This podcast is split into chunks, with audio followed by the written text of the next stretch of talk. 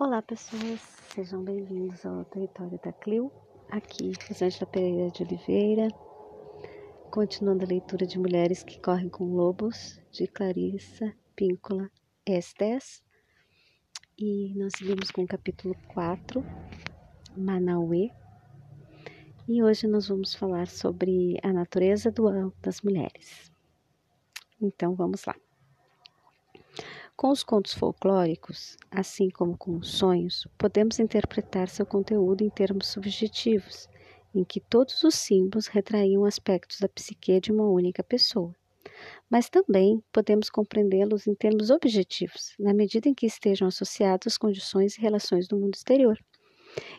Examinaremos aqui o conto de Manawee, mais sobre o aspecto do relacionamento entre uma mulher e seu parceiro, tendo em mente muitas vezes, entre aspas, como é por fora e como é por dentro.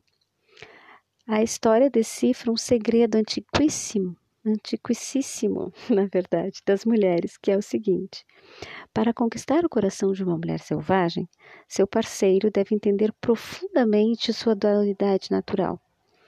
Embora pudéssemos, em termos etnológicos, encarar as duas mulheres na história como noivas numa cultura polígama, a partir de uma perspectiva arquetípica, essa história fala do mistério de duas poderosas forças femininas numa única mulher. A história de Manawee contém todos os fatos essenciais para a intimidade com a mulher selvagem. Manawee, através do seu cão fiel, adivinha os dois nomes, as duas naturezas do feminino. E ele não sairá vencedor a não ser que resolva o mistério. E precisa usar seu próprio self instintivo, o self-cão, para conseguir o que deseja.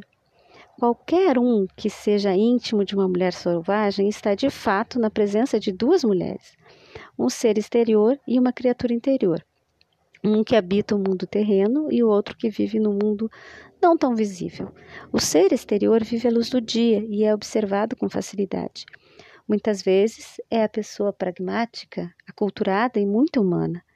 Já a criatura costuma chegar à superfície vendo de muito longe e com uma frequência que aparece e desaparece rapidamente, embora sempre deixe uma sensação como de algo surpreendente, original e sagaz.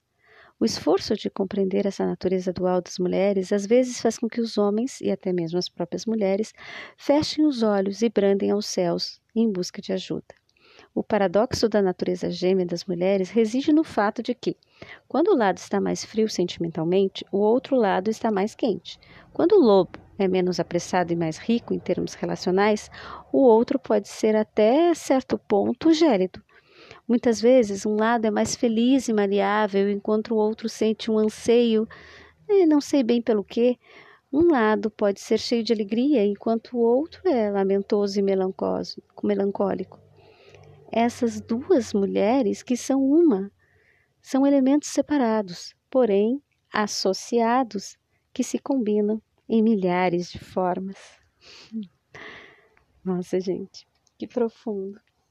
Gratidão pela companhia até aqui. Namastê.